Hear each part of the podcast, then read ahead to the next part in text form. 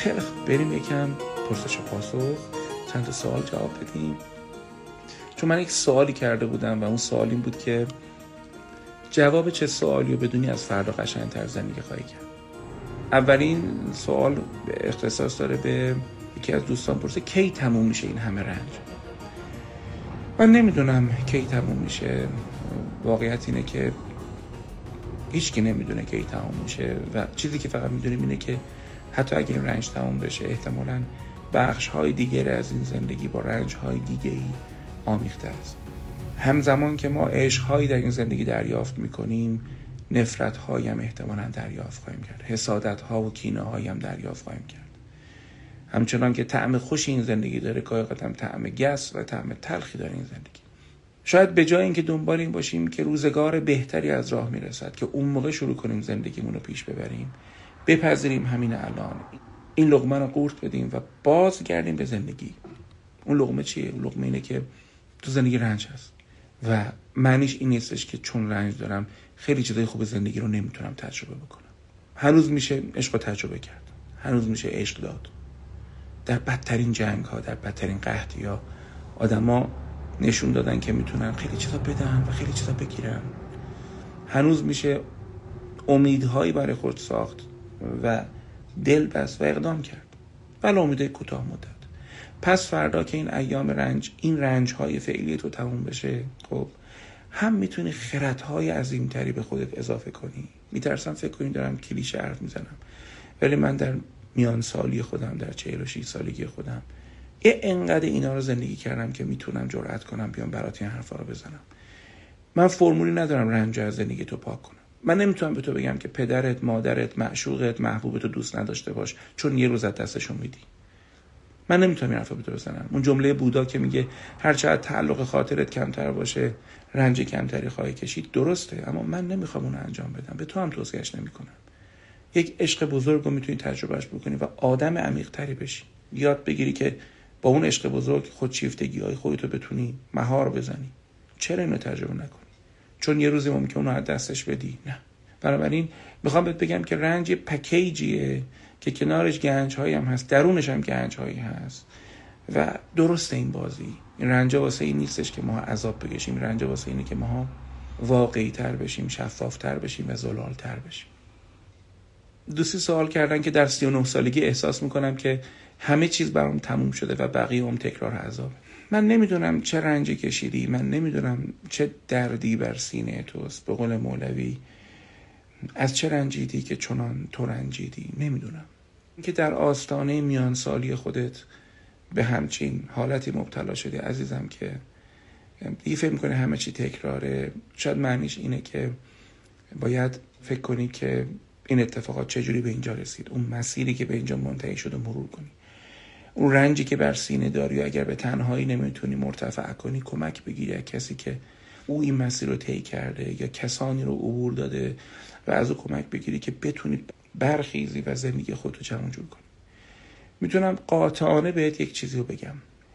اگر مردم بدونن که میان سالی میان سالی منظورم بیشتر میان سالی روانیه تا حالا میان سالی فیزیکی و بیولوژیک اگر مردم بدونن که میان سالی چه گنج هایی در بر داره چه لذت هایی در بر داره. ابدا قصه و حسرت جوانی خودشون رو نمی‌خورن. گوین که ممکنه تو در ده سالگی خودت مثلا چه می‌دونم چه می‌دونم مثلا دغدغت مسئلت بازی پرسپولیس استقلال بوده. من خودم میگم.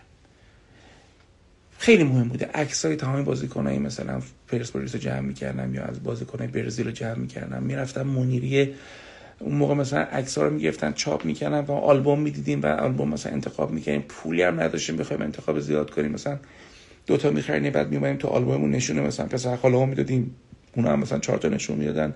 اینا مسئله اون بود دغدغه بود توی مثلا 9 سالگی 10 سالگی. بعد دیگه مثلا 15 سالت میشه دیگه. دغدغت مثلا شاید مثلا چه می‌دونم معادله مثلثاتی بود. دیگه وقتی فکر می‌کردم به اینکه یه زمانی اینقدر مسئلم جمع آوری عکس بازیکنایی مثلا تیم فوتبال آلمان بوده وقتی فکر می‌کنم دیگه اون دوران میگذره و من وارد مرحله دیگه ای از زندگی میشم و چیزهایی که در قبل داشتم دیگه حالا برام آبی ازش گرم نمیشه در وجودم. ما وقتی بچه ها از جوانی خودمون هم میگذریم یه سری چیزایی دیگه بهتره برای ما کم معنا بشه. اگر بنا باشه تو در میان سالی خودت همچنان دقدقت همچنان اشتغال ذهنیت خوش آمدن ها و ناخوش آیندی های زندگیت واسه دوران جوانیت باشه. یعنی مرحله عبور نکردی مثل که پسر 16 ساله هنوز دنبال این باشه مثلا چون اون من 16 سالی خودم میگم هنوز عکس اون فوتبالیستا رو جمع کنه. جا مونده.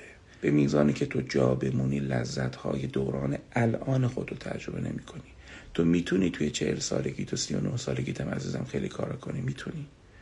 تو می‌تونی این کار رو انجام بدی. اما الان تو از دست میدی. هیچ چیزم بهت بگم یه سری چیزا تکراره. قبول دارم. تو عوض میشی. وگرنه تو نگاه کن.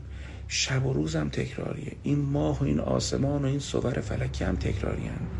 این درون من و تو که عوض میشه. یک طلوع و غروب دیگه ای در جان من و تو رخ میده. اونه که ارزش داره. می‌دونی؟ ستاره های دیگه ای در زندگی تو نمایان میشه. سفر زندگی ما یه دایره است که از نقطه صفر شروع میشه می‌رسه به نقطه 360 خب بعد تو اینجا میگه خب تموم شد میگم نه. اینو به یه دایره کن. این دایره رو اینجوری اسپایرال مارپیچ برو بالا. دایرن همشون منتها تو یک صد بالاتر میری بالاتر میری. یا نه عمیقتر میشی عمیقتر میشی عمیقتر میشی. چیز دیگه ای رو تجربه می‌کنی. که بچه ها سوال کرده که رسالتم تو این دنیا چیه؟ قرار چی با وجودم اضافه بشه به دنیا؟ ببینید الهام عزیز من جزو کسایی هستم که معتقدم که همه آدم ها رسالت ندارن. یک خطای بزرگی داره رخ میده تو بحثا بچههایی که مقدار آرمانگراتر هستن ایدئالیستر هستن کسایی که تیپ شخصیتشون شهودی احساسیه یه سوالی دارن که رسالت من تو دنیا چیه؟ بعد جواب اینو میدن بعد به همه هم این جوابو میدن. و این سوال و سوال همگان می‌کنن. آیا رسالت خاصی برای هر کس وجود داره؟ احیانا نه. احیانا همه ما موظفیم که آنچه را که به وجود ما داده شده خب درست زندگیش بکنیم. همین. همین رو باید درست انجام بدیم. مراقب جسممون باشیم. مراقب روانمون باشیم. مراقب جانمون باشیم. مراقب جسم و جان و روان آدم ها باشیم. خودمون رو دوست داشته باشیم. به قول آقای معظمی کاری کنیم دیگران هم خودشون رو دوست داشته باشن. آدم مؤثر و تاثیرگذاری تو زندگیمون باشیم. یه کابینت سازی که جنسش رو به موقع تحویل میده. همین. همین که با این کارش به آدما اجازه میده نظمای خودشون حفظ کنن. اون هم به موقع سر خونه زندگیشون برن. از دعاوارگی در به دری بیان بیرون. اون پرستار اون کتابدار اون کدنویس نرم افزار اون مسئول پشتیبانی یه سایت. اونی که کارشو دقیق انجام میده. نه کم و نه بیش. دمش کم اگه یکم بیشتر انجام میده. وقتی اینا کارشون انجام میدن باعث میشه یک هارمونی و تعادل هماهنگی تو همه ایجاد بشه. اینکه آیا من بناست؟ با کار درست خودم. اتفاق بزرگتری در این هستی رقم بزنم. این دست من و تو نیست. تا یار کرا خواهد و میلش؟ به که باشد؟ ببین عزیز من هر آدمی که کار بزرگی کرده اون موقعی که داشت اون کار می‌کرده فقط داشته همون کار می‌کرده. اساسا تصوری نداشته که یه کار خیلی بزرگ تاریخی فلان و فلان میشه.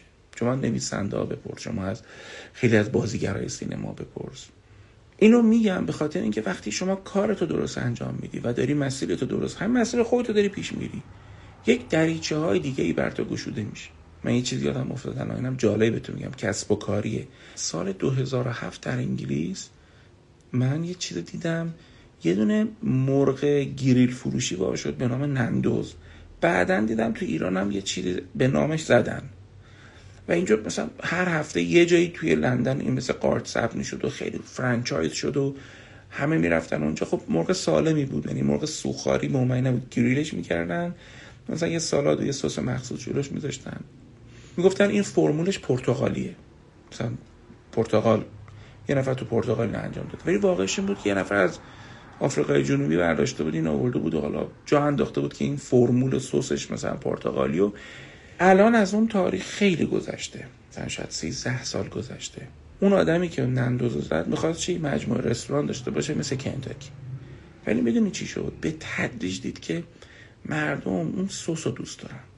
اون انواع سوسی که اونجا میذاشتن نمی‌دونم سس peri peri و نمی‌دونم چون مثلا یادم سه تا فلفل داشت یعنی که پدر صاحب بچه در دو تا فلفل یعنی مثلا یه ذره میدویدی یه دونه فلفل هم مثلا یه تکام میخوردی. این قرتی بازی که انجام داد اینا باعث شد که این سس خیلی جدی بشه. الان Nando's سسش business بزرگترشه به نسبت خود اون نمی‌دونم رستوران. حالت رو تصور کنید توی ایام کرونا دیگه رستوران هم رفتن رو هوا ولی سس هنوز داره با قدرت میفروشه. من باور کنید بچه هر جای دنیا رفتم تو این مغازه ها و سوپرمارکت ها و اینا سوسه رو دیدم. می‌دونی؟ می‌خوام بگم تو باید کاری تو این زندگی شروع بکنی. یه تکام باید بخوری. بعد ببینی که این عالم چی برای تو داره. اسمش مثلا نمی‌خوام بزنم رسالت و این حرفا. مثلا برنامه اینجوری فکر کنید چون اینجوری فکر می‌کنی هی میشه به رسالت من رسالت من رسالت اجتناب میورزه. ده سال شاید دست میده. رسالت من چی بود؟ رسالت زنده موندن بود.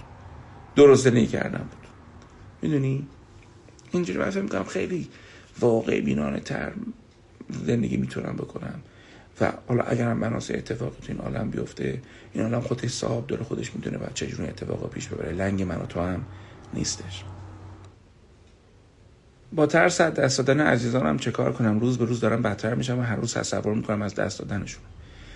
بالاخره حالا بنا نیستش که ما بدترین سناریویی که می‌تونه رخ بده رو نگاه کنیم. من فکر می‌کنم وقتی همچین ترسی داریم شاید کار قشنگی باشه که با اونها در لحظاتی که الان هستن قشنگتر زندگی کنیم. اونم نه اینکه از زندگیمون بیفتیم. بالاخره شما پدر داری مادر داری برادر داری خواهر داری دایی داری رفیق داری. همه ما این تو این مسیر رفتنی هستیم. الان باهاشون فر بهتر و غنیتر زندگی کن. همین. از کار زندگی هم ننداز خودتو عذاب زندگی اونا هم نشو. اگه خیلی این تصورات زیاده شاید باید از درمانگر کمک بگیری که این در واقع تصورات گزند و آسیب رو بتونی میاد مهار کنی. دیگه سوال کرده ظهور کی اتفاق میفته و احتمالا یه تفکر آخر زمانی هستش. اگه مسلمون باشه اعتقاد داره به اینکه حضرت حجت میان اگر مثلا به دین دیگه معتقد باشه. احتمالا سوال اینه. من می‌خوام یه جور دیگه سوال بپرسم. اگه تو بدونی ظهور فردا رخ میده امروز چجوری؟ امشب چجوری خواهی خوابید؟ چه کاری رو انجام نمیدی که با ظهور می‌خوای انجام بدی؟ چون ببین عزیز من ظهور اول که بیش از اینکه پدیده بیرونی باشه پدیده درونیه.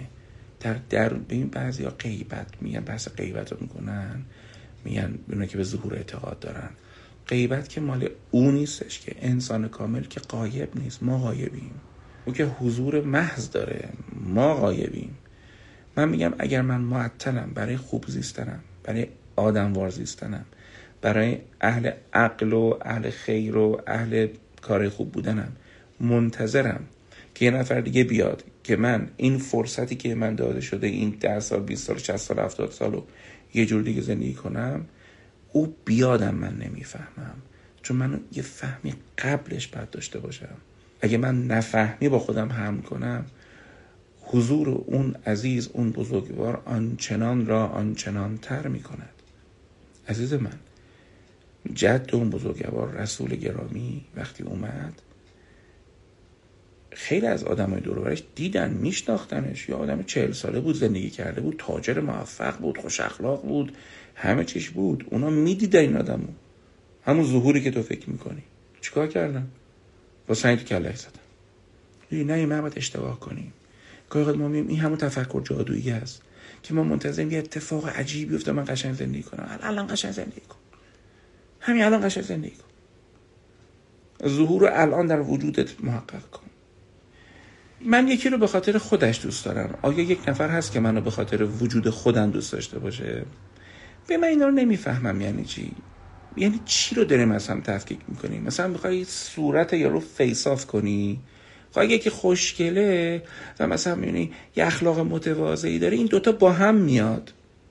این آدم نگاه می‌کنه چه آدمی؟ مثلا مثلا یه استادی شما داری که این استاد خیلی آدم مثلا بلند مرتبه ایه خیلی جایگاه داره خیلی خب؟ ولی مثلا چه آدم خاکی باحال دم دستی؟ این این دوتا با هم میاد. هر کدوم ورداری بقیهش به هم میرزه یعنی چی منو به خاطر خودم بخواد؟ خب تو چی؟ تو ترکیبی هستی از یک بدن به اضافه یه سری تفکر عقل اقلانیت و یه جان و یه رفتارها و یه احساسات. کدومشو می‌خوای دستکاری کنی؟ ببین بچه ها بعضی از حرفا در حوزه ادبیات و کلام قشنگه. اما وقتی پای واقعیت می‌رسه این فقط به در اونجا می‌خوره. گفت شاید ما سنم کم بود یه چیزی مد بود. حالا الان سمباله هاتون شاید یادشون بیادش. این درخت مثلا این نهال ها رو این درخت های باریک رو یه دونه کات می‌زدن مثلا یه دونه سطح مقطعی یه مدار باریک پیدا می‌کرد بعد رو اون شعر می نوشتن بعد یه لاک روش می‌زدن و این مثلا اینا رو کادو می‌دادن به هم دیگه. من یادم بیمارستان فیروزگر کار می‌کردم. ده میدون ولی هست یه آقای میشه خطاطی با خط قشنگم خطاطی می‌کنه اینا رو میفروخت. بعد یه جمله هم نوشته بود ما هم موقع این رو خریدیم و به بنده خدایی هم دادیم. نوشته بود که شاید برای دنیا یک نفر باشی ولی برای یک نفر دنیایی. ببین می‌خوام بگم قشنگه اینا واسه مغازله و معاشقه قشنگه. اما اگر یک نفر تمام دنیای تو بشه عزیزم تو کلا بازی رو باختی. نه تو باید دنیای یه نفر بشی نه یک نفر باید دنیای تو باشه.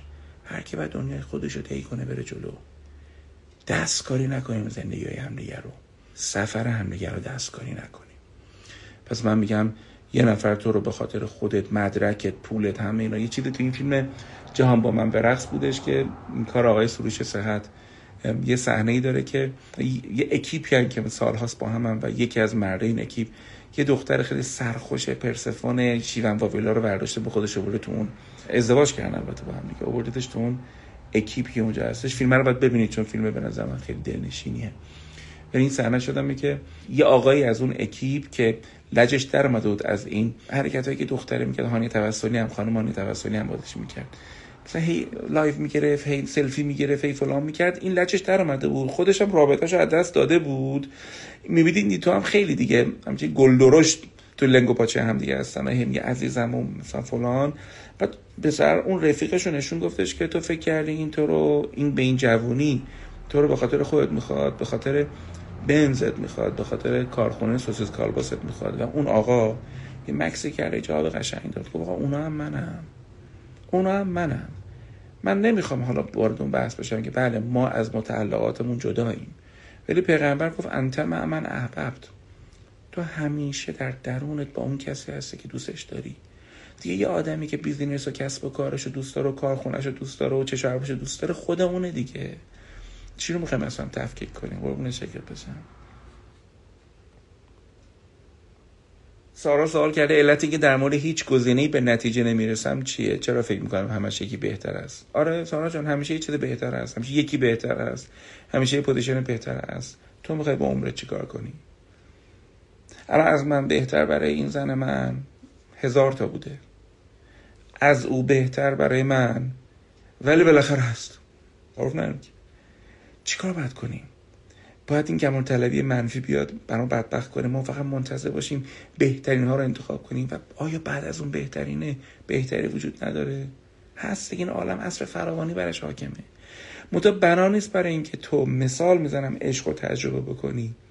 واسطی تا تاپ ترین اینا بیادش که بعدا هم مثلا سه ماه بعد یکی بهترش هست. با یکی باید شروع بکنی و با اون یه نفر تمرین عشق و تواضع و تغزل و اینا رو بکنی. و یکی باید باشه تو زندگی یک بار که اون شعر فریدون مشیری که بی تو محتاب شبی باز از آن کوچه گذشتم. همه تن چشم شدم خیره به دنبال تو گشتم. شوق دیدار تو لبریز شد از جام وجودم. شدم آن عاشق دیوانه که بودم. یک بار تو باید اینو تجربهش کنی. به یه عشقی. خب این بعد یه بار عاشق بشی یه قنوت مشتی بگیری که خدای بابا ما رو در اون مقلب القلوب و الابصار رو وقتی آدم می‌خونه دیگه وقتی تو عاشق بشی که سارا جان یه جور دیگه می‌خونی. چون وقتی قلبت تاپ تاپ داره می‌کنه عاشق که میشی میگه آها مقلب القلوب کسی که قلب دستشه. یعنی با اون بچه خداوند مثلا ارتباط می‌زنی. می‌دونی آدم؟ این که تو واسطی تمام این تجربات عمیق و عشق بچه بنا نیستش که عشق مثلا به پری خانم با یا عشق مثلا به عباس آقا خلاصه بشه من به عباس آقا برسم و تمام. ما بناس با این تجربه عشق هزاران هزار اتفاق دیگر در درونمون و در برونمون محقق کنیم. بالاخره این عشق باعث میشه یکم به تیپت به هیکلت اون اتکلونه اون نمی‌دونم دستبنده اون نمی‌دونم اکسسوریه. همون عشق است همون تستوسترون است همون استروژن است که تو بالاخره می‌رسی به ظاهر تو این حرفا.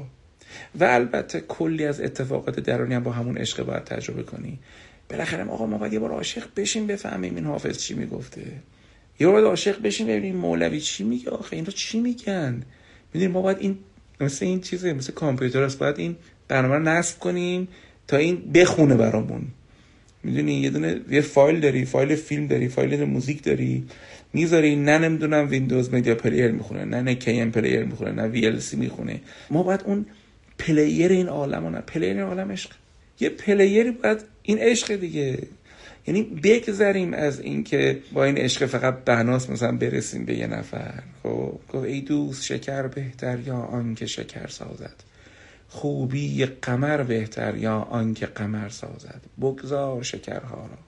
بگذار قمرها را. او چیز دگر داند او چیز دگر سازد. نه؟ در هر صورت اگرم وسواس در انتخاب داری این در گاهی ما شخصیتی داریم که شخصیت وسواسی تو همه چی مثلا نمی‌تونیم تصمیم بگیریم بهش میگن OCPD خب Obsessive Compulsive Personality Disorder. اون هم باید کمک بگیریم. چون کسایی که OCPD دارن خیلی مثلا جامعه بهشون پاداش میگه بله مثلا آقای دکتر خیلی دهی و حواس شدن. و نمی‌دونن که آقای دکتر پدر صاحب بچه‌اش داره در میاد تحقیق ساده بذاره. خب و مثلا عذاب اطرافیانش. اونجا هم بله باید کمک تخصصی بگیریم بریم روان درمانگری کمک بگیریم مثلا وسواس خوب کنه یا روان پزشکی کمک کنیم بکنیم مثلا تفکر وسواسمون رو کنار بگذاریم.